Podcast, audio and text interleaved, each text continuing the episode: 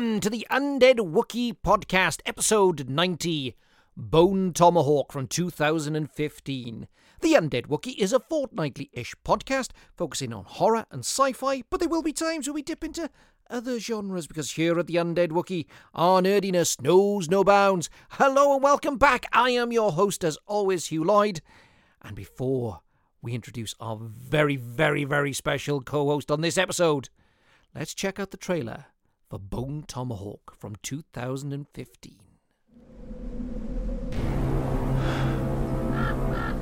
Lean back. Tread right there. Bracing. This is going to penetrate.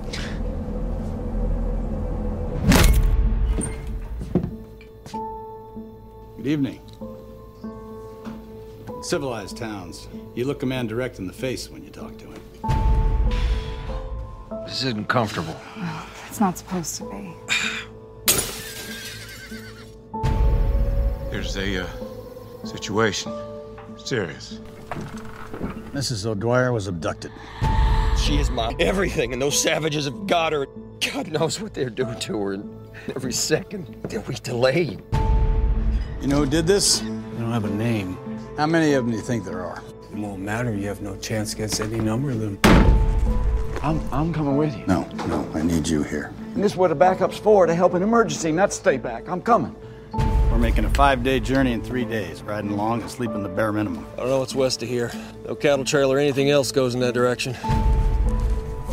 If our horses die before we get there, or we go into hostile territory, weak and foggy with exhaustion, we won't rescue anybody. Don't be scared. I am a friend. You aren't. You had no cause. If you want to question my morals, do it later. Bless us, O Lord, and these thy gifts. Which we are about to receive.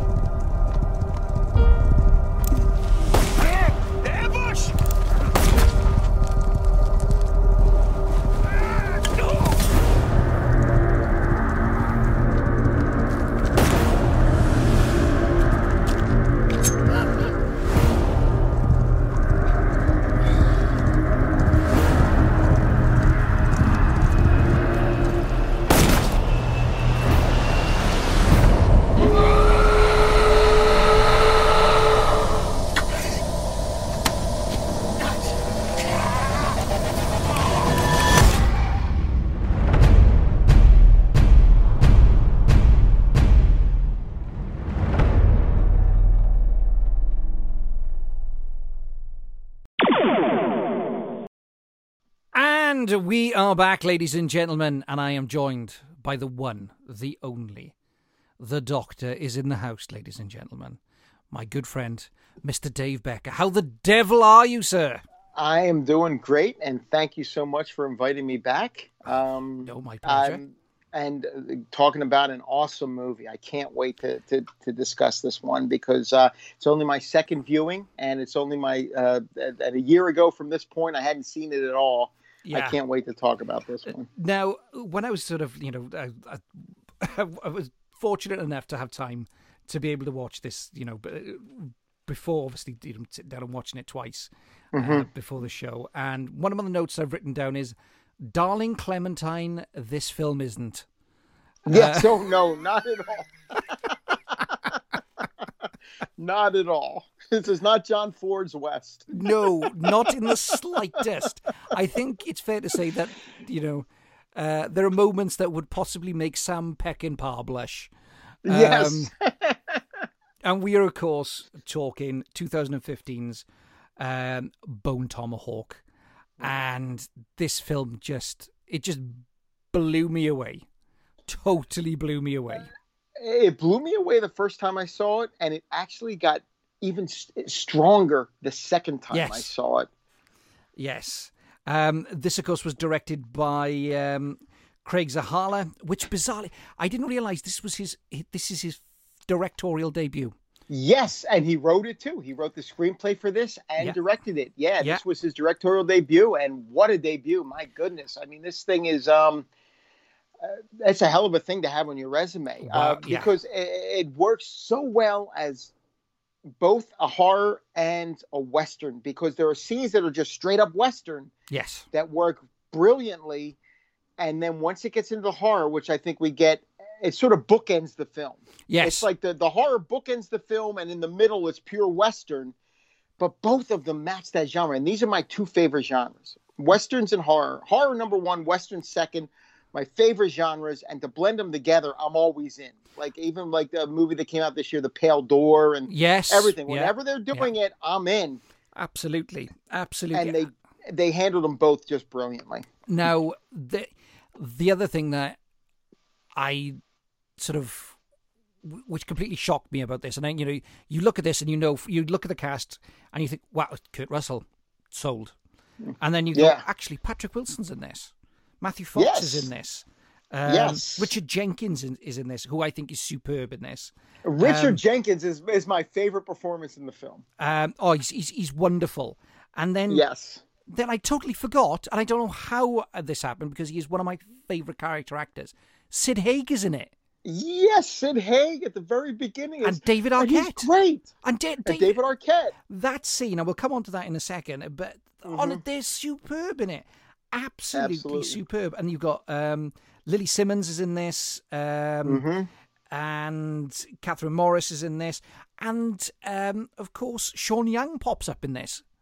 Yes, I, I, you know what, and I was surprised to see that, but yes, she does. this is you know talk about an ensemble cast now you know like yourself horror is my favorite what my my my favorite genre Yeah, um you know i and but also i love westerns yeah. i love westerns um and I mean, John my- Ford. Yeah. John Ford is one of my favorite directors, and it's it's so funny because he's won, I think, four Academy Awards, none for his westerns. yes He won for Grapes of Wrath. He won for um, uh, oh, what was this? What was the Scottish? Um, uh, oh the quiet no, man not was it the Uh, quiet well, man the Quiet Man. The Quiet Man is the Irish Yeah. one. He won for he won for that movie. Um, oh God, I'm trying to think of of um, the one that he uh, won for the. Uh, hold on, I can actually find it out right here. Um, oh the uh, so there's the uh, How green was my vow? How green was my Uh, vow? well, ha, right now, how green was my valley? How green? I, I've got a slight bugbear with how green was my valley because how green was my valley is Welsh. It's it, it it's all about it's yes, All, it's all that's right. and yes. obviously being Welsh, um, I kind of go. There's nobody Welsh in it, yes, that's very true. and and obviously it's it being in a mining valley, Mm-hmm. and obviously, and I come from a mining valley. Okay. um, it bears no resemblance to any Welsh mining valley It's, it's I've very interesting. yeah. ever This- known. This is- Ever this is- known. This is Hollywood's version. Oh God, of yes. Welsh mining valley. That's what it is. This is Hollywood's version of it. Um, and I'm not going to say, you know, obviously John Ford is a, a brilliant director, but and he's done war films, he's done so many things, but it's his westerns. I think that that, I mean, The Searchers is my favorite movie of the 1950s. I absolutely love The Searchers, and Yeah. even when you look at, you know, some of the some of the yeah, some things might not work nowadays, but I think John Wayne, it's his finest performance, is in The Searchers. And do you know what? One of the things that I, I, I actually wrote down, I think you could probably, in terms of double bills, I think Mm-hmm. Bo- I, I think the Searchers and then Bone Tomahawk afterwards would be a very very interesting watch together. It would because you know what, John. I mean, John Wayne plays a very dark character. Ethan, Ethan Edwards is a very dark character in The Searchers. Yeah, He's an anti-hero. He's the main character, but he is an anti-hero through the majority of that film. I mean, pretty much. I mean, I think I think the very last scene is where he finally is maybe not an anti-hero, but he is an anti-hero through that entire movie. Yeah, yeah. And I think one of the things that, and I mean, when you look at Kurt Russell, Kurt Russell is almost destined to to to to be perfect in a western, isn't he? He He is, really is, yeah. and, and and there are times where you watch him, and you, and I think he's a better actor than John Wayne. Um, Mhm. Oh, I do too. I, but I mean, John Wayne gave like uh, some really strong performances, but John Wayne also gave you know he was he was a he was what um, Rich Little used to call uh, like a star. You have actors Yes. and you have stars. Yes, yes. You have Robert De Niro is an actor. He can disappear into a role. Yeah. He can disappear into Vito Corleone in The Godfather Part Two. Yeah. And then Jake LaMotta in Raging Bull. Jack Nicholson is a star. Any movie Jack Nicholson is in, and he's a great actor, he's always Jack Nicholson. Yes. He's always got that Jack Nicholson, whether it's The Shining, whether it's about Schmidt. Yeah. He's always Jack Nicholson. And that's John Wayne. Yeah. Kurt Russell is an actor because he can disappear. You know it's Kurt Russell, but he can disappear into the role. Yeah. And I think he's. I, did he make? I think this came out the same year as The Hateful Eight. Yes. If I'm not mistaken. far- yeah, yeah. Not So he off. had two two westerns the same year. Very great, very great performances and very different sort of characters in in those two films. Yeah. Um, but you know, it's almost like Kurt Russell could fit into the classic western. He could have been like a Absolutely. John Wayne back in the fifties and sixties. Absolutely, and you can see, you can you could I- you could you could- I think you could make a very good argument that actually Kurt Russell is for th- uh, this generation and, and previous generation is our John Wayne. He is, Yeah. you you know, and you look at that, but he's a he- like I said, he's a much better actor uh, Yes. than John Wayne. And don't get I me wrong, totally- I'm a big fan of John Wayne. I am too. I am too. But I will agree with you 100% because, you know, you look at some of John Wayne's performances. I mean, um, well, the Green Berets. What, what need I say Yeah. more? you know? Genghis Khan, Yes, exactly. the greatest story ever told. Oh, yeah. truly, this this was the son of God. Or he was quite literal. If he had had a horse and a cowboy hat on, Yes, it probably would have been a more believable performance. exactly. Yeah, he, he was he was the first cowboy Roman centurion I think ever depicted on film. You know, um, but for for those who have not sort of seen uh, Bone Tomahawk, how would you sum up the plot, Dave? Okay, the, the, the basic plot is, um, and we'll, we'll leave the opening scene for now. We'll, we'll just Yeah. sort of pick it up of when uh, David Arquette plays um, a, a criminal. He's a thief, and he wanders into this western town, um, drawing the attention of the uh, deputy, which uh, played by Richard Jenkins, an elderly sort of. Uh, you almost get the feeling it's an honorary title that Kurt Russell's just sort of given this guy something to do. Yes, You know, yeah, you know, it's not so much that he's the deputy because there's another deputy. This guy's sort of an honorary deputy, and and, and he's just, uh, you know, Kurt Russell feels kind of bad for him, and uh, going to give him something. Well, Richard Jenkins sees um, David Arquette's character burying something, and said, "Yeah," he, uh, it, and and he even tells Kurt Russell, "It's it's the opinion of the." Of the deputy, the honorary deputy, that, that his his manner was suspicious. yes, So they go to a bar. They confront David Arquette. They end up arresting him. They bring him to the. Well, they shoot him in the leg. yeah, And then arrest him, bring him to the jail, and they go to call the doctor, uh, who I guess we're led to believe is the town drunk. So he's the doctor slash town drunk, and he's already drunk by the time uh, they get there. So they have to um, call in the wife of um, Patrick Wilson, Patrick Wilson's wife yeah, uh, who is a um, who has medical knowledge. She's called in uh, to remove this bullet, and um, she's going to be in the jail for a while to remove the bullet from uh, David Arquette's leg. Uh, and uh, Kurt Russell tells his uh, actual deputy, "Hey, you wait here with her. Walk her home when she's done." Um, and everyone leaves for the night. The next morning, they go. The jail is empty. The prisoner's gone. Uh, the the um, the uh, Patrick Wilson's wife is gone and the deputy is gone, and it turns out they were abducted by a Native American tribe, but it's not a regular Native American tribe. It is a tribe uh, that dwells in a cave. They bring in um, their um, uh, I guess a scout advisor who is a Native American, and they show him the arrow that was left at the scene. You know, Kurt Russell's character, and and this guy says, yeah, these are uh, we call them troglodytes. Uh, you you might look at them and say they're um, they're Native American and but they're they're not really part of any tribe and they said well will you guide us there and this guy's like absolutely not I'm not going anywhere I'm not going anywhere near them you know um, so he, he pulls out a map he shows them where it is they're joined by um, it's Kurt Russell his deputy honorary deputy Richard Jenkins Yeah. uh, Patrick Wilson goes along because his wife has been abducted and Matthew Fox of Lost. I mean, you see Matthew Fox, you think Lost. Yeah, absolutely. Lost anyway. But what a good performance he gives. Oh God! film. And I, you know, one of the things I, you know, watching his performance is he's so dislikable. He's he's dislikable, but he knows he's dislikable. Yes, You know, and he sort of and he- revels in it. He does. You get the feeling like he even says at one point, he's like, uh, well, you know, you're not a married man. I think he's having a talk with Richard Jenkins. Yeah. No woman would want you. And he goes, actually, there are 11 married women in the town who want me. Yeah. and Patrick Wilson's like, okay, enough of that talk. You know? and it's yeah, and I think you know when you like you said Matthew Fox, um, I think people automatically think him of as the because of Lost. I mean, he did a hundred and I think it's 115 episodes of Lost. Yes, yes, yes. and he Um, was the main character. He and he- was the yeah. lead character in that series. and I think people sort of must automatically think of him as the pretty boy lead. Yes. Um, but actually, he's done some really good stuff since then. I mean, he's done, you know, I think he, this is probably uh, the best that he's been in. But I also love him. Is it exists?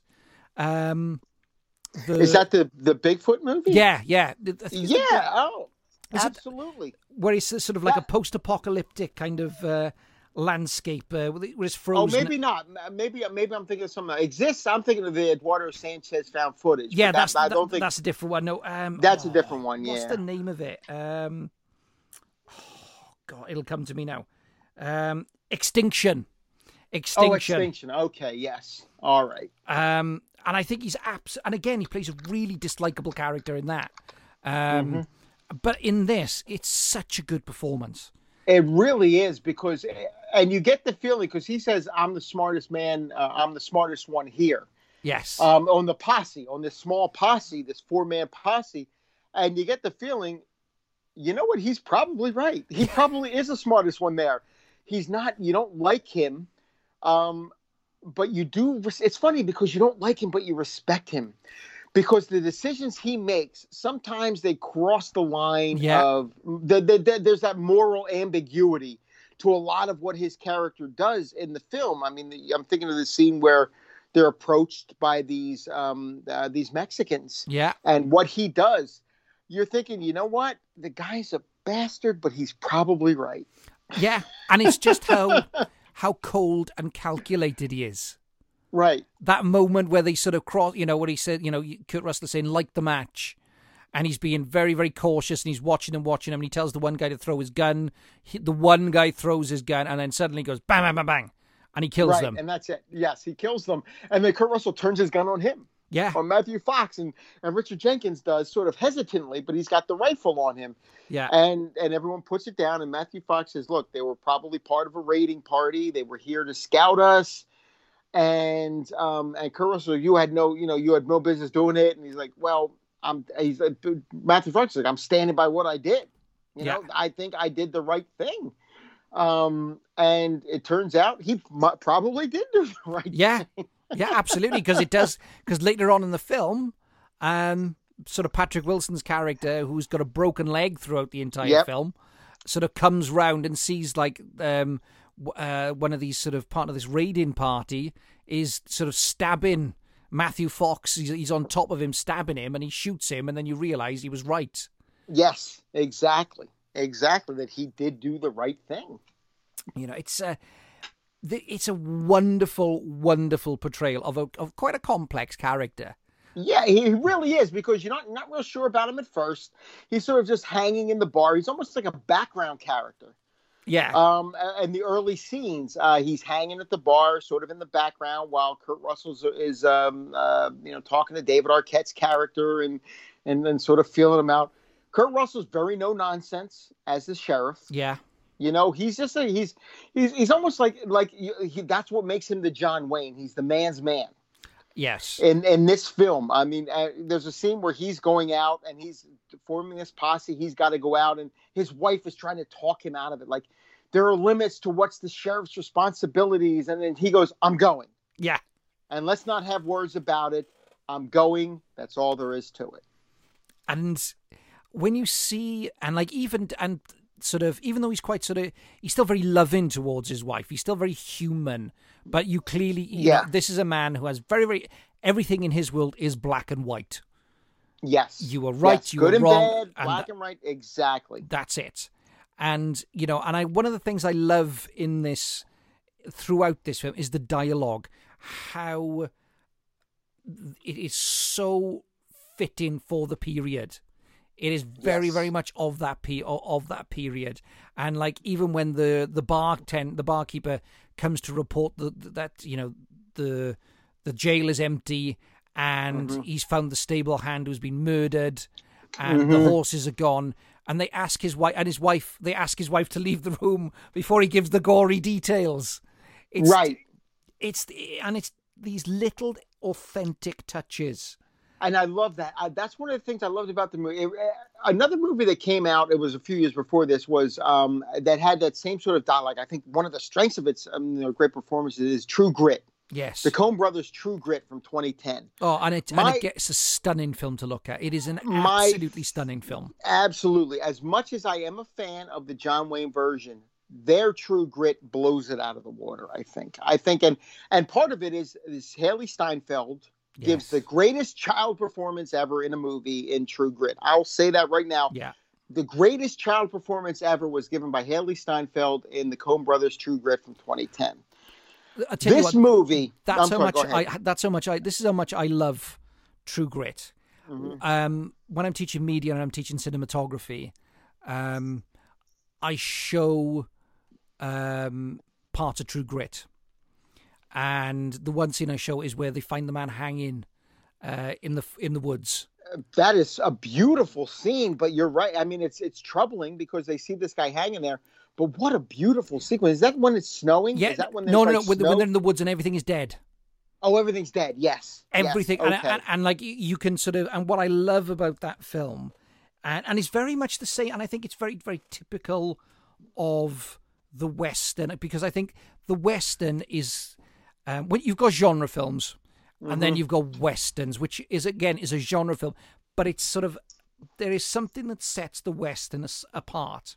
Mhm. it is almost like it's sort of um it has a sort of different pedigree to all of the sort of uh, all of the sort of um to genre it's, films. it- it's interesting because yes it does. There there's a beauty to the west. You can make a beautiful film about the west. Yeah but the bottom line is it was lawless. I mean the old the old west was was i mean you think about like wyatt earp and everything. I mean he, he was he, he there were times he was more vigilante than he was a lawman. Absolutely. You know and there was a lawlessness to it. So uh, you, you have that, it, it, it's a conflict that you can explore.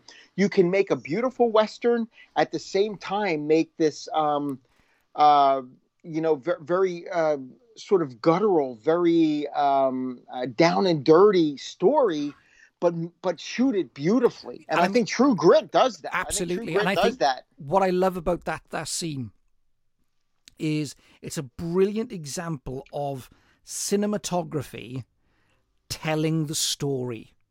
Yes. And it tells the story from that when- from that from where that camera is at that low angle and it's mo- and it is it, it's gliding along and everything around it is dead and all the colors are muted but they're still beautifully lit. It's all Yes. natural light. And you can th- that from just that moment you can th- you know this film is about death. Mhm. that's what that film you know the true grit is a story about death and how you can't escape it. Whether it's at the at the end of a rope or whether it's after a gunman who's coming to look for you because you've done something wrong. Yes. But there's a beauty in it There is, there is, and the dialogue in that movie is beautiful. Oh, God, the yes. dialogue in that movie is it's some of the best. Hailee Steinfeld, uh, Hailee Steinfeld, uh, is Steinfeld, I think it's Hailee Steinfeld. Yeah, yeah, Has yeah. a scene um, where she's uh, talking about her, her her her late father's ponies or these horses, and she's debating with this guy, um, and you're just listening to her, and you're like, my God, she is in every single scene. This little girl is the smartest person around. She's the Absolutely. smartest person in every single scene. and then when we come to bone tomahawk there is still this this sort of this sparse beauty to the film Yes, there is. Even as dark as it is, and as Absolutely. terrifying as it becomes in the final sequence, um, there is a beauty to it. Absolutely. Benji Bakshi is the cinematographer on this, and there's a mo- there's a there's a scene where Patrick Wilson's character is catching up with Kurt Russell and the rest of the posse who've gone off. Um, Mhm. because he couldn't keep up no longer because he him his leg is you know he's he's, he's hurt his leg because he's tried to punch Matthew Fox's character and he's fallen over Right, you're right, and, right. and he's just re-broken his leg um, but he gets to the top of this hill and the light is sort of just is, is sort of I think the light is just is is not quite at its at its peak, and Mhm. it's it's just so beautifully framed. It it really is. Yeah. Yeah. And I think if you was to sort of almost like typify part of the western, that that that scene is the, is like the class is like the iconic western shot. You know, and you, Mm-hmm. if you think about like uh, John Ford and Monument Valley and those kind of things, Yes. the that's the classic shot there, and Mhm. we get that here. We get all of these brilliant western. You do. It's it's John Wayne framed in the door in the Searchers. Yes. is what it is. That's that's that's that scene. That that scene with Patrick Wilson. You're right. That's that moment. You know, that is that that is the quintessential cowboy moment, isn't it? Right. Yes. And Absolutely. I mean, and what I absolutely love is that we get the we like you said, we've got this clear western moment, and then we get to the to the last, you know, the last quarter of the film, Mm. and actually, the last quarter of this film probably has more in common with something like Sergio Martino's um, "Slave of the Can uh, Slave of the Cannibal God," Yeah, or, right. or "Zombie Holocaust," Right. or, or like uh, Doctor Butcher, as is- it's also known, than it does Yes. with like Dances with, with Dances with Wolves. Or- There's no doubt about it. I mean, um, let's put the, the, the, the for me, the key line in the movie is spoken by Richard Jenkins' character, and it's after they're in this, after they've been sort of um, captured Yes. by this Native American tribe, and they end up in a cave. He just goes, "We're in hell." Yes. And for me, I always there, there are two two things. I the, the, the two bits of dialogue I always remember from this film are Richard Jenkins, "We're in hell," and then with the wife, with Patrick Wilson's wife, um, when Kurt Russell and and um, this is again in that same sort of sequence, and Richard Jenkins is like, "Don't worry, we're here," and she's like, "Well, I'm sure my husband came with you." They're like, "Well, we've left him a trail to get here," and she's like, "You left him a trail to get here." And and Kurt Russell like, well, we didn't know what it was like. We had no idea. You know, we, we couldn't have known what this was like. And she goes, You're idiots. Yeah. She goes, The problem with the West, the problem of surviving the West, it's not the natives, it's not dealing with the frontier, it's the idiots. Yes. and I love the fact that, that both Kurt Russell and Richard Jenkins, for as rough and as tough and as gruff as Kurt Russell's character is in this, and uh, even though you know, and we find out even though because Richard Jenkins' character Chicory in this is very, he, doesn't stop talking. Yes. He doesn't stop talking, and he's very, and- and the, the dialogue with him and Kurt Russell, you're laughing. At Yes, half of what absolutely. About half the But time.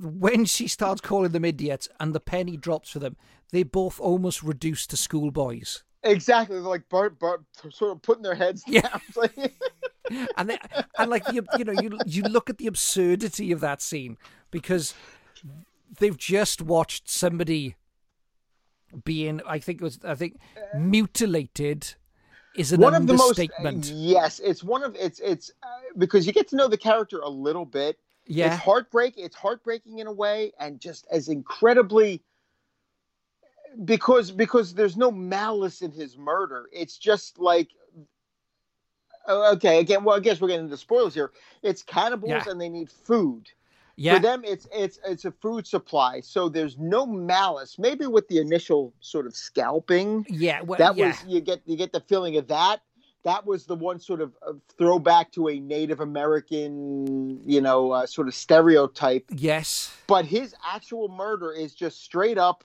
okay let's hang him up here. We now have our food for a while. And but it's so difficult to watch and kurt russell shouts something at the last second. Yeah, and then richard jenkins is like they're not real that's not true right? It's not really yeah.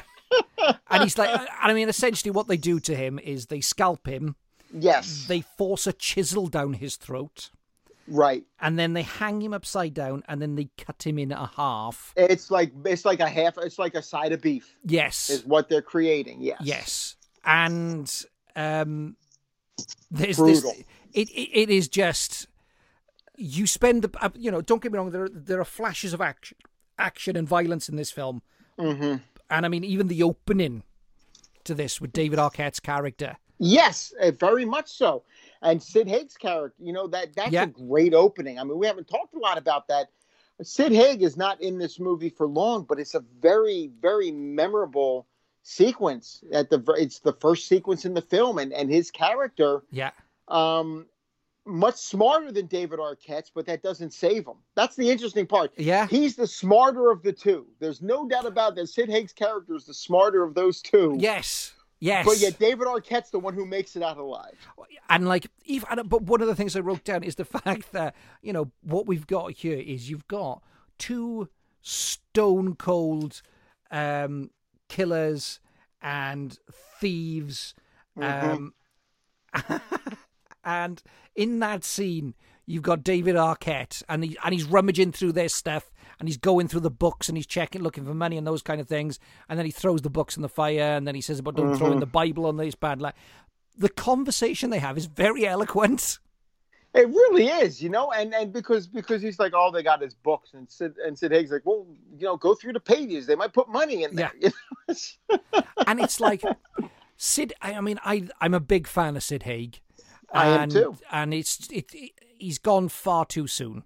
Yeah, you know what? Far too soon. I I agree with you. I absolutely agree with you. I think he had. I, you look at a lot of what he's done, all the way back to Spider Baby in the '60s. Yeah. um, going through. Um, you know, he did a few other things with um, uh, Jack Hill. Uh, Yeah, he did you know, Coffy. coffee, coffee, and and um, Pit Stop, Yeah. and all of these other films that, that he did.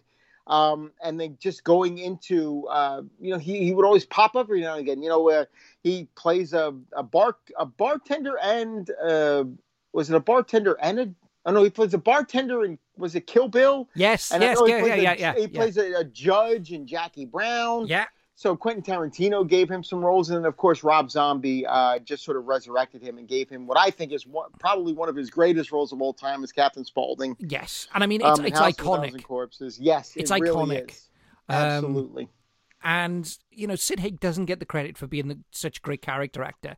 One No, of my favorite Roger Corman um, movies is it for the Forbidden Planet? Not Forbidden Planet. Yes. Um, yeah. it- no, um, uh, the um, is it or is it the one? Uh, not Forbidden Planet. I know which one. it's the Alien it's the one- It's the one with um Erin Moran. Yes. And oh god, what's that? Galaxy. Galaxy. uh, yes. Yeah. Yeah. Terror, the- Galaxy of Terror. Yeah, Galaxy of yeah. Terror, I think it is. Yes. and his Yeah. character is like almost mute in that film, but Yes. he is such a presence. Mm-hmm. And I mean, I was watching this, you know, when I was watching this, and I was, uh, my exact words were Sid Haig. Yes. It's Sid Haig. and I'd always find myself going, "It's Sid Haig," Yeah. you know, and he's because he's just because he's So quite a big guy as well. But and but Yeah. his physicality of his characters is there, um, and David Arquette and him together are superb. They really are, and you get the, you know they get the feel that uh, Sid Haig is definitely the one in charge. David Arquette would not be alive if it wasn't for Sid Haig. Yeah. We even see that in a Yes, in, in a yeah. moment early on that Sid Haig is the reason that David Arquette is still alive and kicking. So once Sid Haig, what happens to him, uh, and then uh, you, you get the and, and you find it with David Arquette's character Yes, that he's not going to make it. no, he's no, just not to. He's just not smart enough he and the fact to that make it. And what I love is you don't, even though you don't see his death, Mm-hmm. they have the conversation. And he says, "Oh well, what about the other? What about Buddy?" And he and and uh, sort of Patrick Wilson's wife says, "They ate him." Right, And that's it. That's, it. That's all. it. They that's ate the end him. of it. That's all you get. They they ate him, and it's kind of a fitting end to that character. Absolutely, It and really this- is because he's, he's you get the you, you just look at him and you're saying, how did this guy live as long as he did? He's just not too bright. And like the scene after uh, we've witnessed uh, the poor deputy being sort of filleted, Yes. um, you see the, the one like sort of troglodyte then eating his leg. Right. walking yes. around just eating well, it his was leg. like a turkey, like a turkey leg. He's holding it like a turkey leg. just like, oh my god. it's just th- that's when I mean this that that's the horror. That's where the horror comes in. Is is these are not so much Native Americans as they as they really are. It's almost like a combination of a, a tribe of Native Americans and the, the creatures from the descent. Yes. It's like a combination of the two of them, um, and a very and the way that they communicate with each other is what's is chilling. I mean, when you hear that sound, even when it's in the distance, as characters are just walking, it's chilling. Yes. that's like this howl. And that's the moment when that one character howls. That's the moment when Rich, um, Richard Jenkins is he's like, "We're in hell," yeah. you know, Yeah. when, when he's doing that. And that and like one of them has tusks implanted into his face. yes, And I mean, it's you know, like I said, we we go from, um, you know, the Great West, the Great Western, to um, something you know, to some sort of like Euro horror shot in the Philippines because right. and and like the body horror in this, you know, Oof. we haven't even touched on like the fact that the, the what they do to their pregnant women. Uh, exactly. That that they're just there for one purpose. Yeah, and they they they've amputated their legs, they've blinded them. their eyes. Yeah. Oh. Oh, it's awful. It's true. It's it's it's, and you only see it briefly because I think um you know Yeah. Patrick Wilson's wife fills them in. Yes, I think there's like maybe a dozen males, maybe more. So that's the number they're going on. There are twelve of them.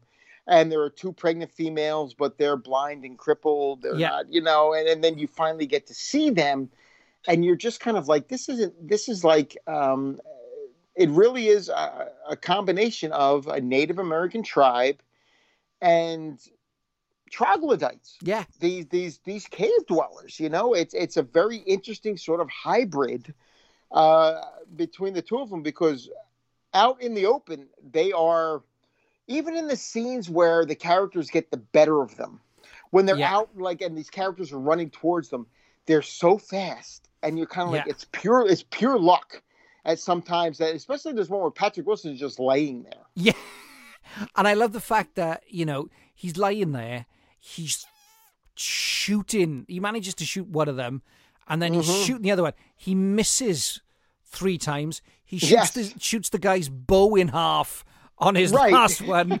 He misses the, he misses him completely, and then he's frantically reloading his gun. And then Right. just as this guy is about to bring a bone tomahawk crunching down on him, he manages to get a shot off. he gets a shot off right exactly and then he realizes what probably helps him is that he he realizes that this guy has something in his throat Yeah. this is the communicating and i don't know about you but i was cringing that whole time Oh. he was digging that thing out Oh, and it just made me think, how did they get it in there? right every single one of them have it how did they get it in there Now we, you know, I mean, we've talked about um, Kurt Russell, and I think his performance in in, in this is is amazing. Yes One of the things I wrote down for Patrick Wilson, and I'm a big Patrick Wilson fan, Mhm. is charisma. Yes. hmm I think he's got. I think his character in this film has that because he's the only one of everyone in the posse who who has a um uh what am I trying to say here? I, I, don't want like a goal, but it's the goal isn't even the right word. I Well, mean, abso- he's you know- there for a reason. I mean, his wife has been kidnapped. Absolutely, he, you know, it is, and it, it's very clear that, you know, and it's established that very early on that he loves his wife. Yes, And like you, you get this moment where she asks him to read the letter, and he's all embarrassed about it, and then he takes the letter with him to read to her, and Yes. it's clear that you know, you know, he loves his wife, and he is, absolutely. and you know, and it- broken leg and all, he's willing to drag himself through the desert. And and the scene we were talking about is funny because the scene we were talking about where she was calling Kurt Russell and Richard Jenkins idiots, you know, when they're Yeah. finally in the cave, she even says, "My husband's no better." Yeah, I told him not to go up on that roof. yeah, yeah, absolutely, absolutely, and you know, it's it's like these are the west. These are the guy. These are the west. The, the western is the western part. Like Kurt Russell, Richard Jenkins, Patrick Wilson. They're in the they're the, the western. They're the Yes. western characters. They're the tough, sort of uh, rugged John Wayne types. Yeah. And then Patrick Wilson's wife is the one who sort of sees them as that and realizes you guys aren't all that bright. No, and it's You know? you know it is. I mean, what's really interesting, I think, about this, and if you were to really break the themes down in this film, you could almost say that they are. It's savagery versus a different kind of savagery. Mm-hmm. You Yeah. have, you've got these these cave dwellers who are brutal and heartless, Mhm. and you know they mute they take people they mutilate them and they eat them and they do horrific things to their own let alone anyone else and Mhm. then you've got you've got the westerners who are just as savage but in a completely different way and it's sort of what we would call like savage you know um sort of we would kind of justify it you know from the moment sort of matthew fox's character Brooder just shoots those mexicans Yes. and then, but then he he also admits to killing 116 Indians, Native Americans, Right, and wonder including men, women, and children.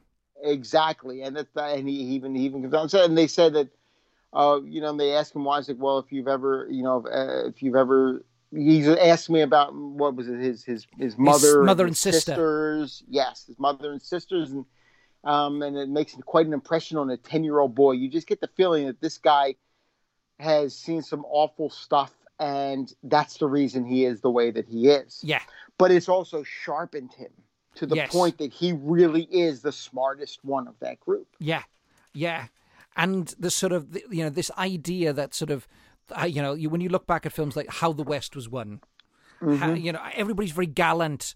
Um, she wore a you know she wore a yellow ribbon. Yep, yep. Um, you know everybody's very very gallant. The idea is is is this romantic West, but actually what we've got is is is two groups of savages. Um, one maybe slightly better than the other. Right. Um, but still willing to do awful things. Exactly. This is this isn't this isn't the West of she she wore a yellow ribbon. This is the West of the Searchers. This is John Wayne's Yeah. character in the Searchers. He is the Matthew Fox, Kurt Russell, even to a degree Patrick Wilson in this movie because they are they are willing, like you said, they're willing to do whatever it takes to Yeah. to get to to where it is. But but yet they and it's funny watching this movie again because you see them doing everything like it's a normal western Yes. but then thinking on that last sequence that they have no idea what they're walking into no, no, and nothing goes to plan. right and it can't you know you know knowing what you know the second time through you're like they don't have a clue there's their plan they can plan all they want they can get everything to, it doesn't matter they are going up against Yeah.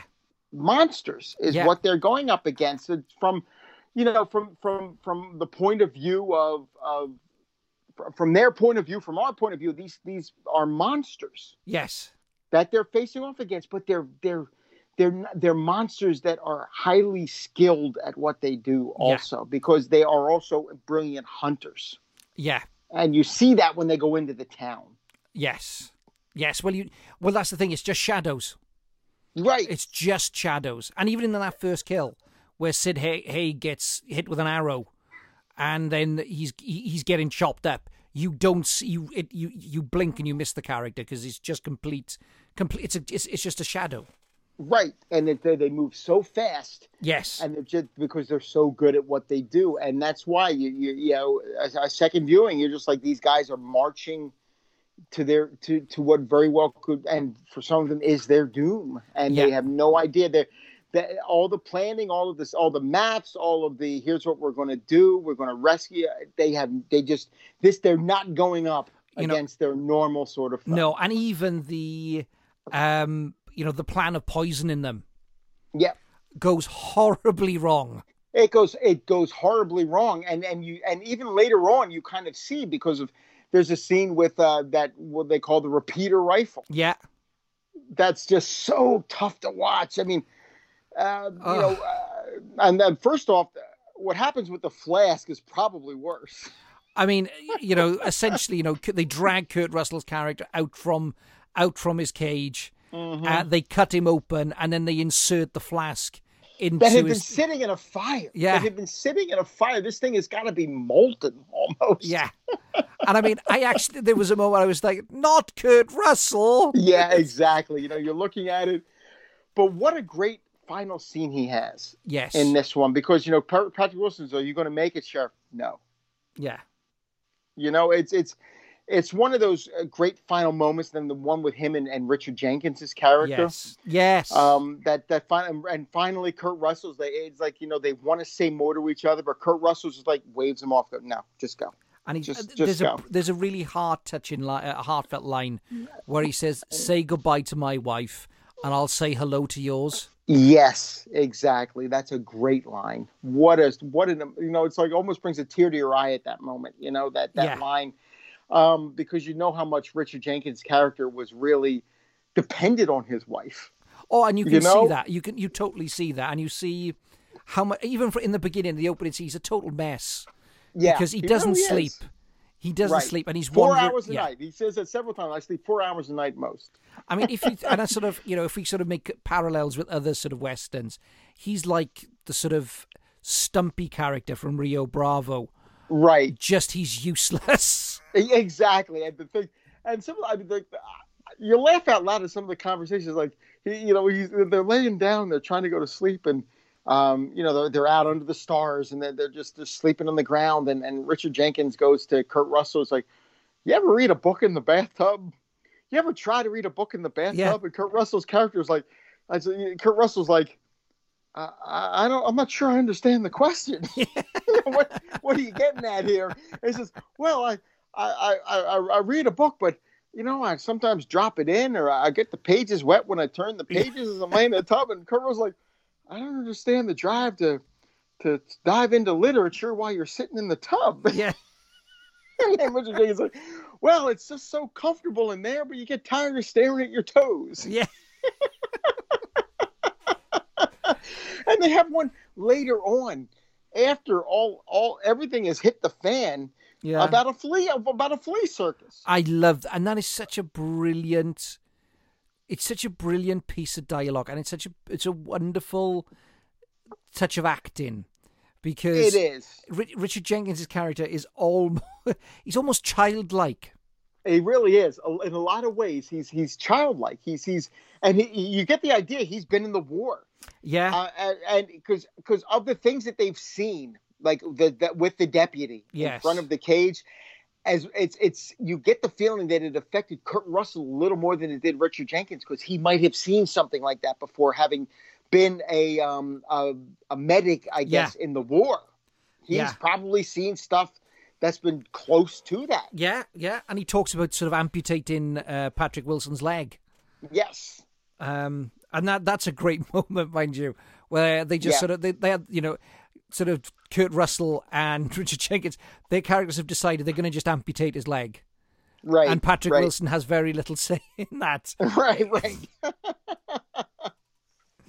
You know, it- no that, that's a great scene but uh, but again the scene with the flea circus yes, I think what I like about that is, you know, it's it's it's at a time when they're at their their lowest. I mean, these characters know that they're probably not going to survive this at this point, unless unless like amazing things happen, and then then they get lucky. They're not giving up, no, but they know they're basically like Richard Jenkins says they're in hell, and he Yeah. starts talking about a flea circus that he went to, yeah, and and he's talking about how his wife said that it's a contraption and it's all faked but they even gave us a magnifying glass to look at the fleas and i told her not to say it because fleas maybe you know you don't know what they can hear and you don't want to upset them and you don't want to upset they- the performers.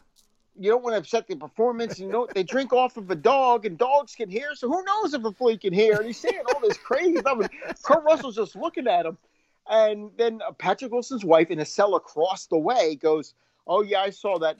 Most flea circuses there is a you know there is Yeah. a, a sort of fixing them but i think that one was real and richard goes i knew it i knew it but you know she's just saying that Yes, because there's a, a look that passes between her and Kurt Russell. Even Yes. in this dark moment, there's like this almost like this hint of a smile between the two of them yeah, that they've just made this guy's day.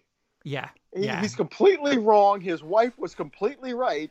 but Yeah. they've just made him his day saying yes, the fleas were actually pulling the cannon out onto the battlefield. and his character never. And I love the fact that these fleas had a had a battlefield. Right. and the fact that he's just so happy about that. I know it. I know it. and it's the, the fact that his character never has a bad word to say about anyone.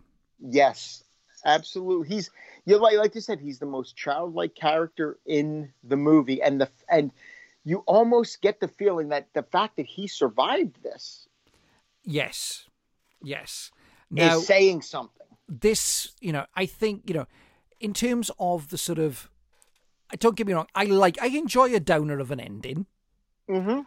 However, I think it would have been absolutely crushing if this film had a total downer of an ending. I agree with you. I agree with you. I think that I think the de- the the ending is dark enough as it is Yes. without going total darkness Oh God, you know, at the very end. it's you know there are there are very few films where you you know where you leave uh you leave going oh oh right okay thank you for that Yeah, right.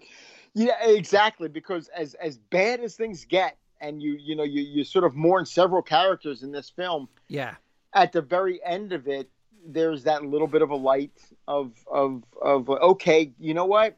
It was a it, it wasn't a great ending, but it wasn't the worst ending we could have possibly. no no and I mean it's it, the and what I like you know you you, you look at Richard because I, suppose Richard Jenkins' character in this is the heart of the film he is the soul of the film and um like you said, his performance is central to the whole thing.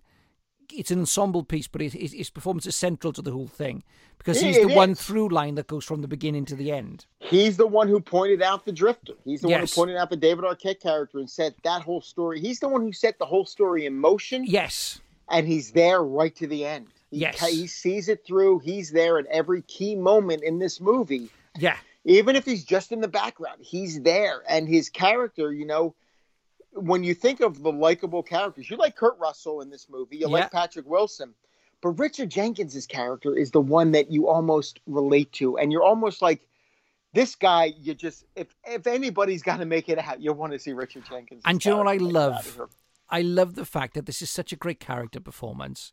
You Mhm. also forget that Richard Jenkins was in Step Brothers. Oh my god! And you know what? Probably my favorite, my favorite moment in Step Brothers involves Richard Jenkins. Yeah, Well, there's two of them. There's one where his son is saying, you know, don't get married. We we shit with the door open. Yeah, We yeah. we we go to Vegas and score chicks. We do all. So Richard Jenkins goes. We've literally never done any of those No. things. and I But love later the on, yeah. when they're trying to build the bunk beds. And he's Oh. like, I think you should be focused about the interview tomorrow and focused on your job interview.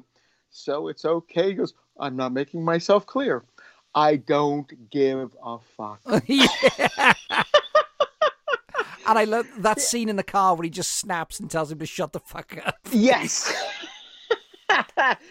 Richard Jenkins, I think, is one of the most um, underrated actors. He was in The Shape of Water. I think he was nominated. Was he not? Yes, he was. for Yeah, The Shape yeah. of I think he was. Yeah.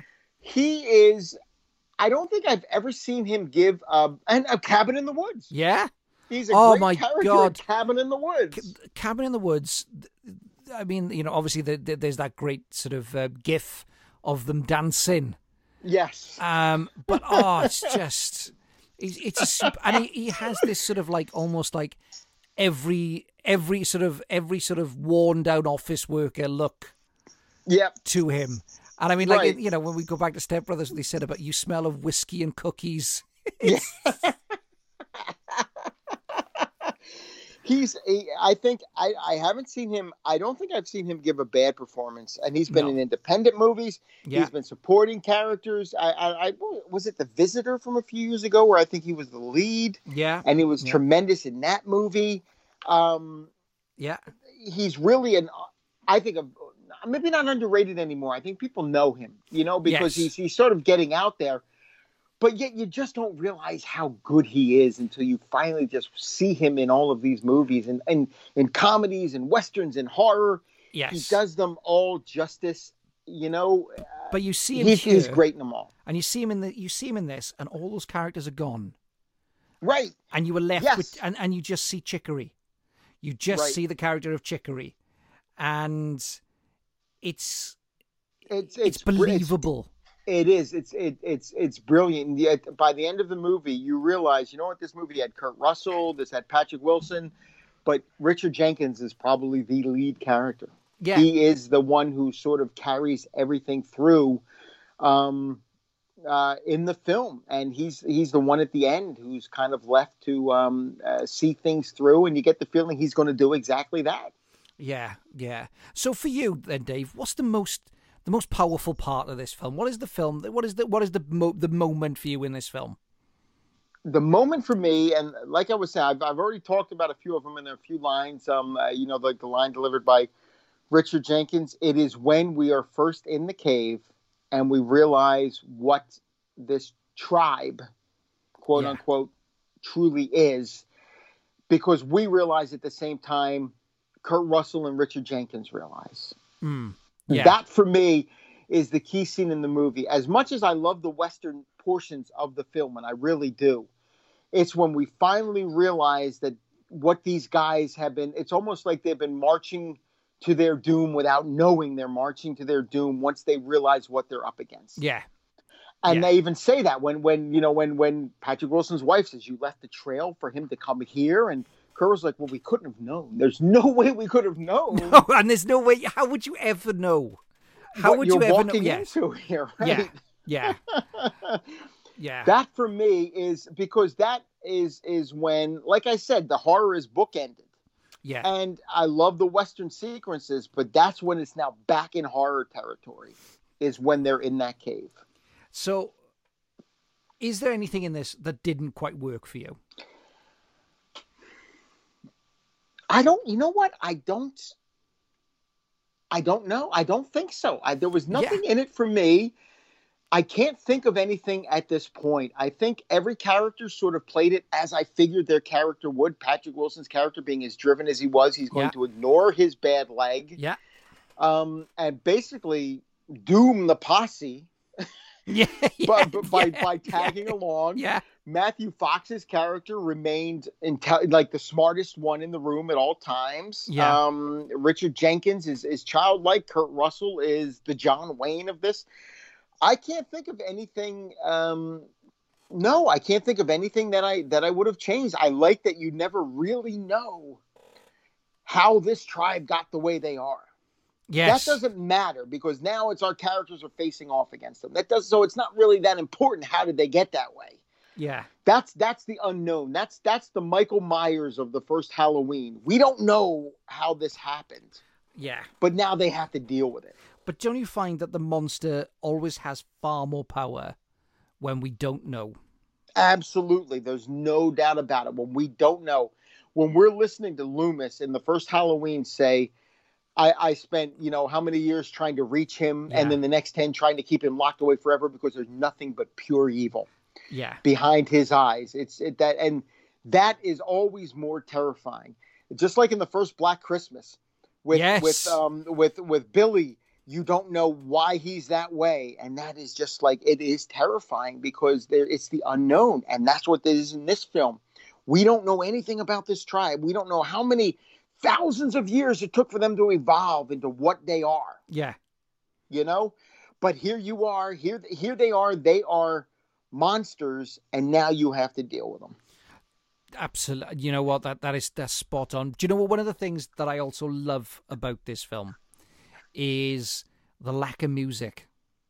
right there's no real you don't get that dramatic sort of build of music at, at any scene it's No. just playing out as if we're tagging along with the characters Yeah. you know there's no music telling us how we should feel we just react to what happens Yeah, and I mean, what it's sort of there is none of that sort of. You get a little bit where you sort of you, you sort of see the desperation building for Patrick Mhm. Wilson's character when he's trying to catch up with them. You get Yes. that little bit, and then we get a little bit of a like a sort of a sinister drone um, just before um, sort of Kurt Russell's and Richard Jenkins and uh, Matthew Fox's characters before their plan goes completely pear shaped. right We get a Right. little bit of, but other than that, it is all Um, it's all total diegetic sound. It's every, you mm-hmm. know you, you, the the crickets chirping.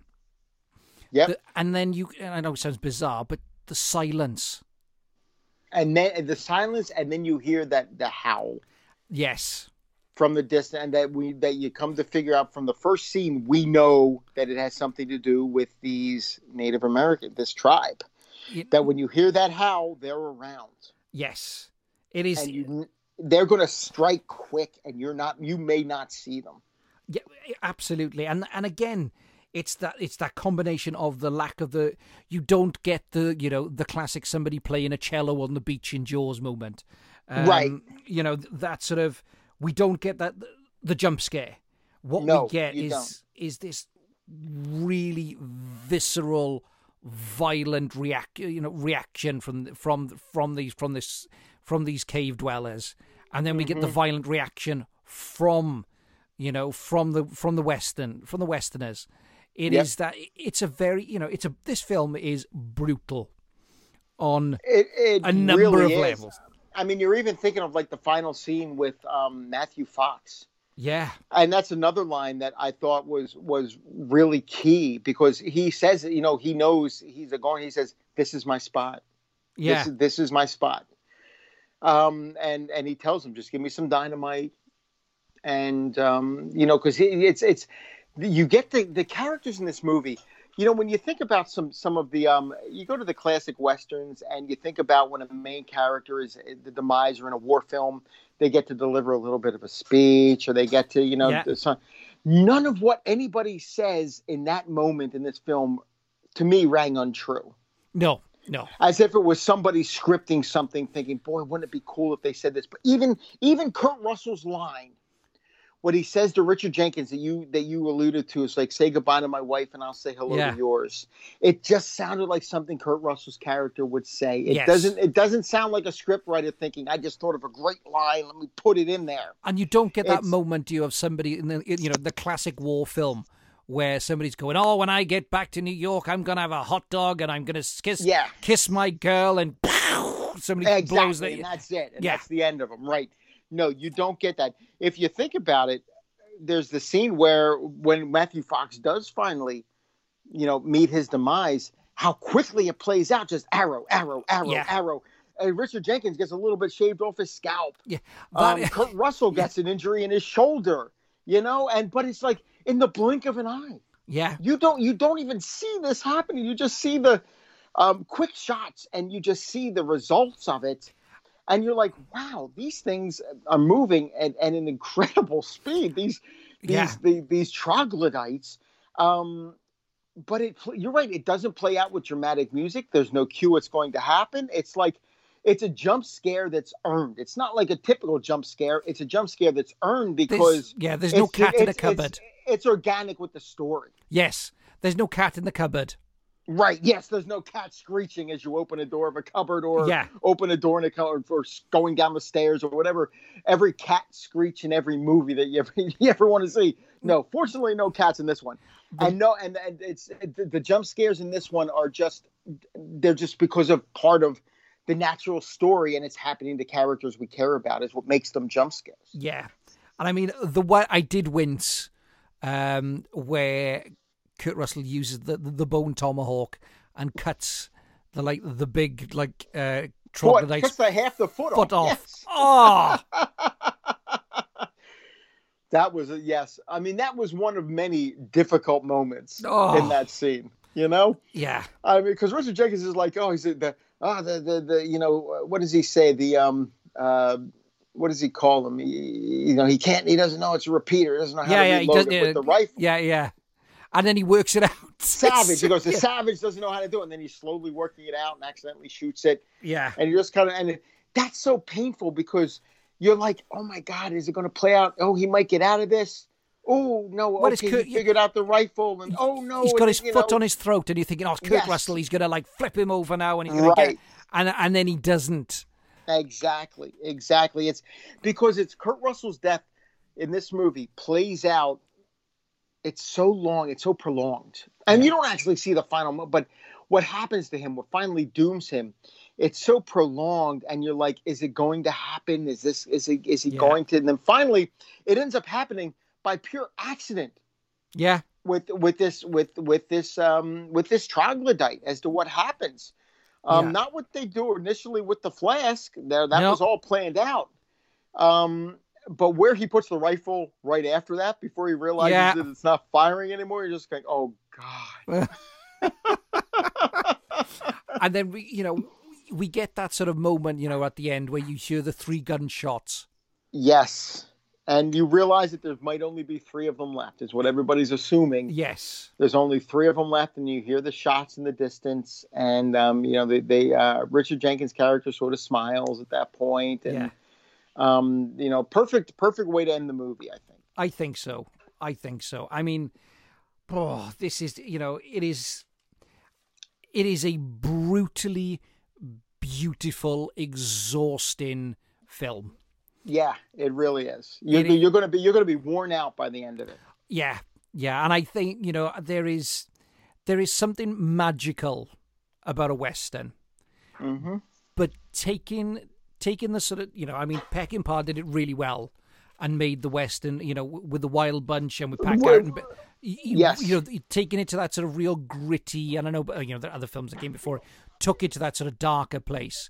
Well, he did. He he took the real vibe. See, Sam Peckinpah, in a lot of ways, it's it's funny because I, this is the same thing with Tom Savini. Tom Savini was uh, was in the war, and I think he might have been a photographer in the war, and he saw Yeah. real violence. Yeah, Sam Peckinpah was the same thing. He was a photographer during during the um, I don't know if it was the Korean conflict. I'm not sure which one it was. I don't think it was World War II. Maybe it was. But he was there, and he saw what real violence was. So when he made his westerns, he's like, I don't want a guy to you know to be laying there. You don't see any blood and, and delivering a three minute final speech before he finally bows his head and dies. That's not violence. And you think of that whole final sequence in the Wild Bunch you know what happens in that and there are moments in like you're saying pat garrett and billy the kid. My my all-time favorite scene is the one with um, Katy Jurado and slim pickens when they ride out to, to Yeah. confront lq jones and and then th- because you got so much happening in that one scene that's like perfect peckinpah to me. Yeah, so he shows real violence. I mean this is like this is not the west of of john ford and john wayne as much as i love those movies yeah. yeah. this is not that west and There is howard no- hawks or any of them There's no jumping on the covered wagon. There is, Right. you know, the cavalry doesn't show up. Exactly. There, there's none of that. This is this is like this is the West as it probably was. As this is this is more in line of Sam Peckinpah's West Yeah. than it is with John Ford's West. There's beauty in it, and there was beauty in the Wild Bunch too. Let's. I mean, Oh, Sam, yeah. Sam Peckinpah was um, he is my all-time favorite director, and uh, I talk about I talked about this on a um, uh, a recent episode. Uh, of my my it hasn't been released yet. My most recent uh, episode of DVD Infatuation podcast, I Yeah. talk about my favorite directors, and Peckinpah is one of them. And it's I read a biography of him, and he really was. He was an outdoorsman. He loved to hunt. He Mm. loved to. He loved to, his, his grandfather had a ranch that him and his brother grew up on, and he loved that outdoor life. He learned how to, you know, like the, the roping and everything. Yeah, Um, but he had an artistic side too that he was a little embarrassed of because, and his sister even says, his adopted sister, Fern Lea, I remember in the book she says, Mm. In my family, by God, men were men. So Sam Peckinpah had an artistic side that his mother had nurtured. yeah, So he had this sort of conflict within him of, of, of this macho against this artistic side. And when he made a movie, they both came out. You would see them in his best movies, in The Wild Bunch, in um, A Ride to High Country, Oh. And in um, Pat Garrett and Billy the Kid, which has its flaws because he was starting to get drift into the alcoholism and the Yeah. drugs by the time he made Pat Garrett and Billy the Kid. yeah, He- for me, his two two I mean, Wild Bunch is his masterpiece, and Ride the High Country is Yeah. is a damn close second. You see that in those movies. There are beautiful moments, and there are just straight up, you know, um, straight up Western moments yes, of gunfights and and and the characters just uh, being ruthless. And yet i mean the, the whole scene of in the wild bunch where they're walking where the, the four of them Oh. are walking to get to their friend and they realize that they're probably walking to their doom. They were originally just as, supposed to show up. Sam peckinpah goes to his uh, cinematographer and goes i want to do a walking thing and developed that whole sequence right there of them walking past life going on as usual in this town and just walking towards it. And he developed all that right at the moment. And that's Sam Peckinpah's, that's what he did. He would give you the brutality of the West and he would give you the art of the West and Yes. combine the two of them. And I got to be honest, I think, I think it's fair to say that uh, Craig Zahler has managed to he has he has he has managed to capture that same thing you see um you can you see the strength of a western in, in this in this town and the sheriff and and the beauty of Yes. the landscape even when they're out and, and what they're dealing with they're not dealing with you know they're, they're dealing with some pretty awful things but yet it's beautiful at the same time. Yes. and then he takes it to a level that Peckinpah never did. Peckinpah's brutality was just set within the Western, you know, wi- within a Western. Where, whereas, uh, was it Craig Zahler? Yeah. Takes it and puts it in a horror film. Yes. You know, he takes it and keeps the, the brutality of the Western, but then gives it that horror spin at the end. So, Dave, so we're wrapping this bad boy up. Yep. How would you score this one out of 10? I would have to go, and this is only my second viewing, and I am going to watch it again. I would have to say it at nine to a nine point five. I'm going to say nine at this point out of ten. Yeah. I don't really have anything that's keeping it from being a nine point five, except I've only seen it twice. I mean, and I think yeah. that's something I want to see again. But it's obviously for me. I have it on Blu-ray. I'm thrilled to have it on Blu-ray that I can watch it at any Yeah. time. And if you can find it, definitely buy. This is a buy. This is one that you're going to want to watch. You know, multiple times. For me, it's an, it, it, you know, I think this is going to be a 10 eventually. I think, you know, Mm-hmm. um, it, you know, it, it, it's a nine, it, it's a nine for me. Yep. Um, but I think eventually it's going to be a 10 and it'll be It one of those films well that, be, yeah. that'll find its way into my top, definitely within my top five films, possibly. Um, because it's, Yep. it, it's, it's, it's, it's, it's, it's magnificent. It is magnificent. it absolutely is. I mean, if you're thinking of horror westerns, and I, I tried to think of a few, and I, the Burrowers is the one that's the best example. I think. yeah. This one's better than the Burrowers. As much as I love the Burrowers, this one's a better film. The other ones that are considered sort of horror westerns are like John Carpenter's Vampires and Near Dark, which I love, Yeah. but they're modern westerns. yes. Yes. This yes. is a classic western horror film, Yeah. Which the Burrower is, Burrowers is too, but Bone Tomahawk I think is the better movie. Yeah, yeah. And I mean, I think, you know, th- there are sort of modern um, horror westerns, like you said, Near Dark. Um, I love Near Dark. I think it's just. I do too. I think it's a magnificent film. Near Dark, um, you know, when you think about that, uh, the '80s and the vampire films that came out, the, the ones that get the most attention are the Lost Boys and Fright Night, which I love. Yeah, But Near Dark, I think, might be the best of the three. absolutely. Oh, I, I am with you with that 100%. Um, However, I have a real soft spot for Sundown. The uh, with uh, David Carradine, where um, I don't think I've seen Sundown. Um, it, it might be a different name in the US, um, but essentially it's where they it's a town of vampires. Uh, Sundown, the Vampire in Retreat. yes, is that what it is? That's the one. Yeah, Hmm. I don't. I have not seen that. That's it. You said it has David Carradine. it does. Um, Nice. and essentially what they what they have is um these they've created wooden bullets.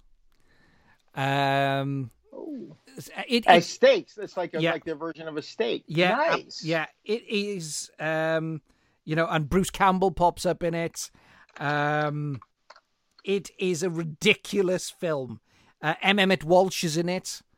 Um, I am looking at it here. I actually own it, and I have never seen it. uh, I can watch it. I can. I can actually watch it. And and you know what? Now that you're talking to me about it, I'm going to definitely watch this. it movie. is gloriously silly on every level. I Oh, that's awesome. I love it. I love it. It is just That is awesome. Uh, yeah, I see here. David Carradine, Bruce Campbell, yeah, uh, John Ireland is in, Yeah. and Emmett Walsh. Yeah. there he is. Yeah, honestly, Wow. it is well worth it. It is well worth it. It is a total hot mess of a film, but it is wonderful. I Nice. absolutely. And I remember stumbling across it in the video store, and the cover, um, just sort of like had sort of vampires and and cowboys. It was like, my God, Why is this not one? An, why is this not won an Oscar? Um, Wow. But yeah, you know, Nice. Well, yeah, this has definitely moved to the top. I'm gonna have to. I'm gonna have to see this, and the fact that I, the, uh, well, the fact that I own it and haven't seen it doesn't mean a damn thing. but the fact that I own it is exciting because now I can watch it. I can go in and watch it whenever I want. That's awesome. And I'm looking at it. Yeah, actually, the cover of the DVD, I just see Bruce. It says Bruce Campbell on the front of it. Actually, Yes. I guess they're promoting Bruce Campbell in it, and then you see sort of vampires flying against the moonlight in the back. That's awesome. yeah, yeah. Beautiful. So, so, uh, Mr. Becker, where can the good people find you? Uh, okay. That um, over at uh, my blog is dvdinfatuation.com. I am still posting reviews. I had, uh, you know, did my 2,500 uh, movie reviews, which I finished back in May of 2018, I believe That it was. still blows my mind how you did that. It just wow. Well, thank you. And I tell you what, it's it's it, it kind of blows my mind too. I started it in 2010 um, because I wanted to write reviews, and every time I would put some together, I just never took it any further. And finally, I said, okay, you know what, I want to review, and I picked a number. I set it on 2,500, and I said, I just want to do it. Um, I wanted to do 2,500 in 2,500 days. I had a couple health issues where I ended up in the hospital, and I couldn't do it. But I did get, you know, the first one happened in the first, like I got to like 100, 200 or something, and then I had to go to the hospital. But after that, I did 1,680 days in a row with a review, which I'm proud of. And I didn't get to the 2,500, but I did get 1,600 and some days. I don't know how many years that is. Five, almost f- over five years of every day of the year posting a new review um, which I was thrilled with until I finally did finally get to 2,500. But I'm still posting new ones. I still have new reviews, and I'm, uh, you know, once a week I post a new review uh, every Thursday on DVDinfatuation.com. Um, on Twitter at DVD Infatuation. I have a Facebook. Uh, I'm on Facebook as well. Um, Instagram. I'm on Letterboxd. Uh, I do have a YouTube channel that uh, has a few videos out there. I don't have a lot out there, but I have a few out there right now, and I'm hoping to add a few more uh, in the near future. Um, other podcasts. I have my uh, DVD Infatuation podcast, which uh, Jay Jay of the Dead, Jason Pyles has hosts on his Considering the Cinema, and he does more than that. He actually produces it for me. He edits it for me. Oh wow. Um, and thank God he does because I just don't know how to do any of that stuff. Um, but he has been gracious enough to host it and and put it on considering the cinema, and I thank him for that.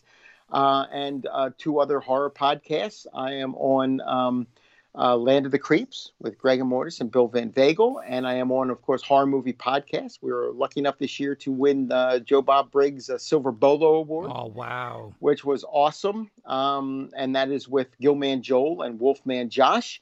And I actually have a new venture coming up. I'm uh, going to be recording with Nathan Bartleball. We are going to, and I think it's going to be more, more of a segment on his Phantom Galaxy, his sci fi um, podcast, where we're going to be talking about animated films Excellent. which I'm very excited uh, to be uh, delving into. Um, uh, one, you know, because I usually talk horror. A lot of it, except for DVD Infatuation, I'm usually, you know, been a horror podcaster since 2010. So it's a little bit of um, something a little bit different, but also there's just so much in animation. Once you delve into it, you realize just how deep it truly is. Um, and I'm really looking forward to that venture as well.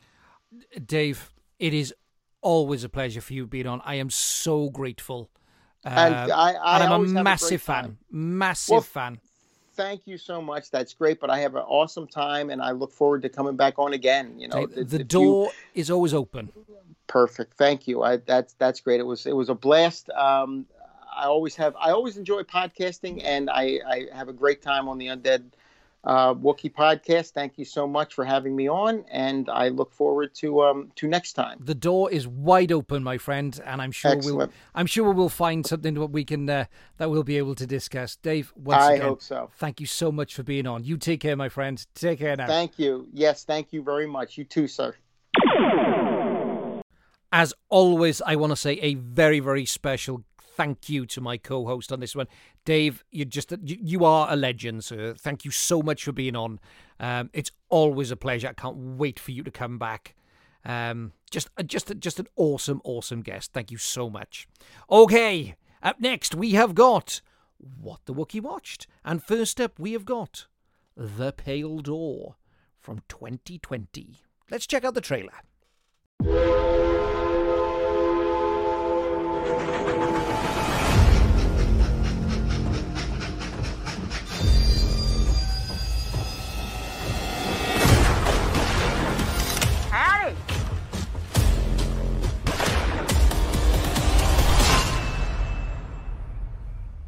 Where's the goddamn sink?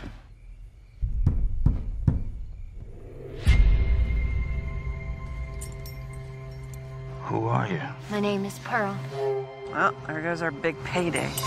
She's just an innocent woman. We ain't gonna sell her. That ain't what we do. If you take me to my home, there would be a handsome reward.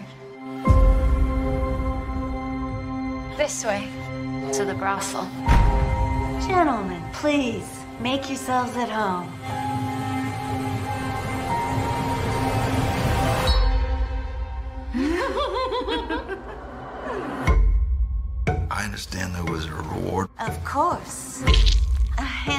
Handsome sum for these handsome men.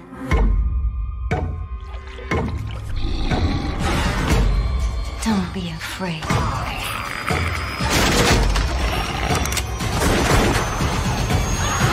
What just happened? We gotta get out of this town. We need to find our way out of this. Or go down swinging.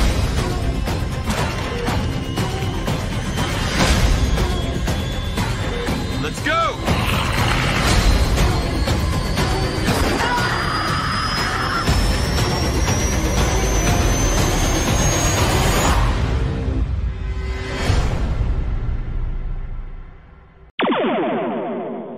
Following a train robbery that goes not quite to plan, a group of train robbers find that they uh, have captured not quite loot or gold or money, but something uh, a little more than they bargained for.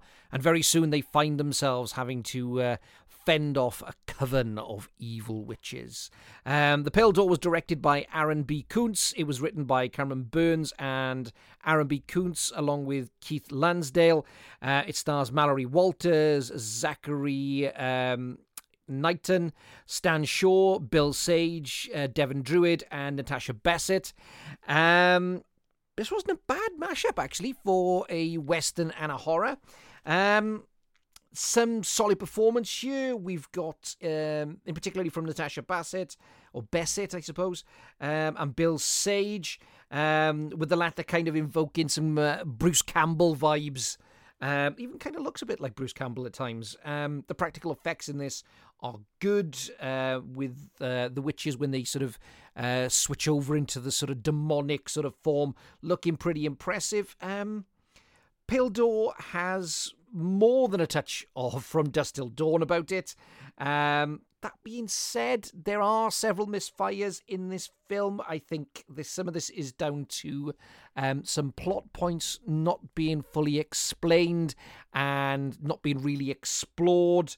Um, also, the ending feels a little bit messy. Um, and I don't think they make the best use of Bill Sage, who's a tremendous character actor.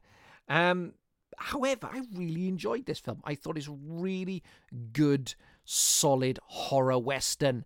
And um, I would give this one 5.5 out of 10. Okay, next up we have got Gallow Walkers from 2012. Let's check out the trailer.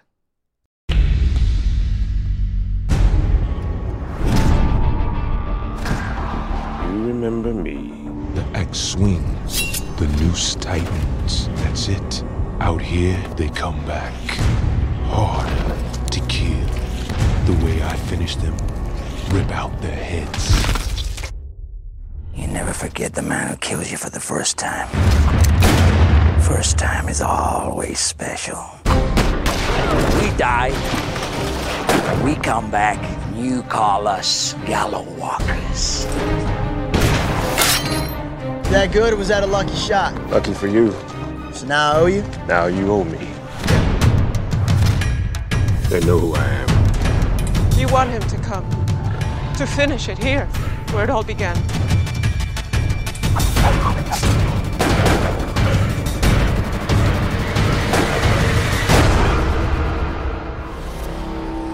Thought you wanted me dead. Yeah, well, that ain't what it used to be. Okay, that was the trailer for Gala Gallowwalkers from 2012. Uh, this is about a you've got a it's a bit of a convoluted plot, I suppose, but the best way to describe it is there Wesley Snipes plays a cursed gunman who seeks revenge uh, on the group of men who were responsible for the rape of the woman he loved. Um, after shooting them dead, uh, they come back. Uh, only this time they are harder to kill.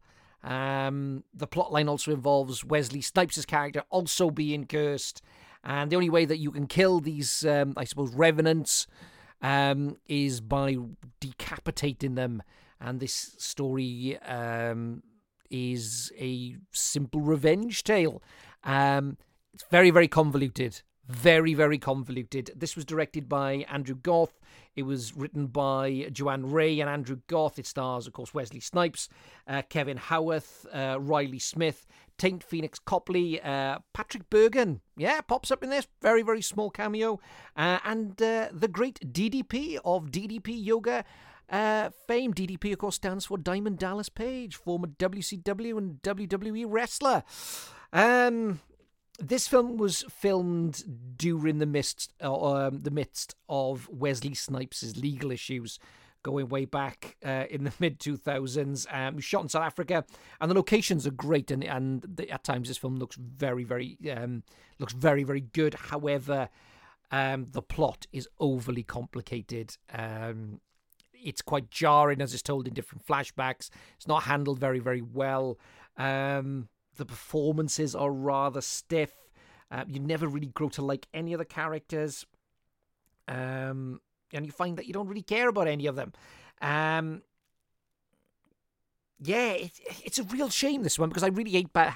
I really hate bad mouthing a film and, and sort of I not bad mouthing it, but sort of not liking it because I really wanted to. It's got a really really cool premise, but I think they could have done with you know, um, it could have. I think the story needed a lot of work.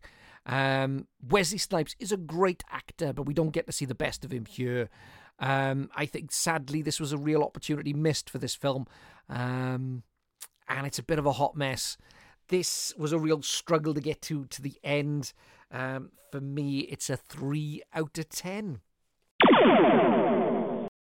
Okay, next up, I want to pay a little bit of attention to a short film that's recently been released uh, by friend of the show, MJ Dixon, and his uh, company, Mycho. Um, it's called The Thinning Veil, and it is superb. It is absolutely brilliant. And I know he's a friend of the show. People say you're biased and everything else. Couldn't care less. It's my show. However, I can tell you this right now. It is outstanding. I love this. Um, the story of The Thinning Veil is set on the one time of year where um, the veil between the living and the dead is at its thinnest, and a young woman is seeking answers from her recently deceased husband. Um, it was written and directed by MJ. Um, it was produced by Anna Dixon. Um, there was an associate producer was Hill Burton. Uh, it was co-produced by Luna Wolf, Sarah and Martin Heuser. Um, I do apologise if I am pronouncing your last name wrong. Um, it stars Lisa Keast, Tatiana Eber, and Martin Heuser. This is exactly what you want from uh, from a short horror film. Um, it's got a great setup. It has got excellent execution. Um, it's got superb performances from the cast. Um, this story invokes, um, in really, really, you know, pun intended, the spirit of M.R. James. Um, this is a must see, and you'll be able to catch its premiere at the Horror on Sea Festival. Um, you can support this uh, film and Mycho over on their Patreon page. Um, but you should, if your opportunity arises, you really, really should check this out because it is absolutely superb. I loved it. Um, it's really, really well done. I won't go into too many details because I really don't want to um, spoil it for you. But it's got some, it's got, it's got, it's got a really great scare in it, and I loved it. I thought it was absolutely superb. Um, the as always with uh, with MJ's films, you get excellent um, use of color. Um, this is really well done. It's very well set up. I, I thought it was this is this is really good stuff. So you get the opportunity, go and check it out.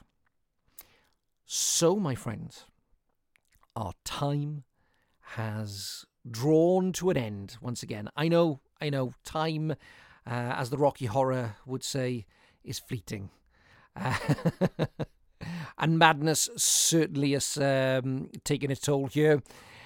As always, I want to say a huge thank you to everybody who has liked, followed uh, us on Twitter, on Instagram, and on Facebook. Thank you so much. I, I genuinely appreciate it. Um, once again, I want to say thank you to Dave for being on. Just just an awesome, just an awesome guy and a fabulous co-host. Um, really enjoyed recording this episode. So once again, thank you. Uh, don't forget, like I said, you can find us over on Twitter, Instagram, Facebook. Give us a shout, give us a follow, and if you're really, really feeling generous, please go over to iTunes and give us uh, um, a five star review. That would be fabulous. I'd really, really appreciate that. Um, don't forget, you can find us on SoundCloud and Podbean or wherever else you get your cast, your, your podcasts. So all that is left for me to say, in the immortal words of Count Duckula, good night out there, whatever you are.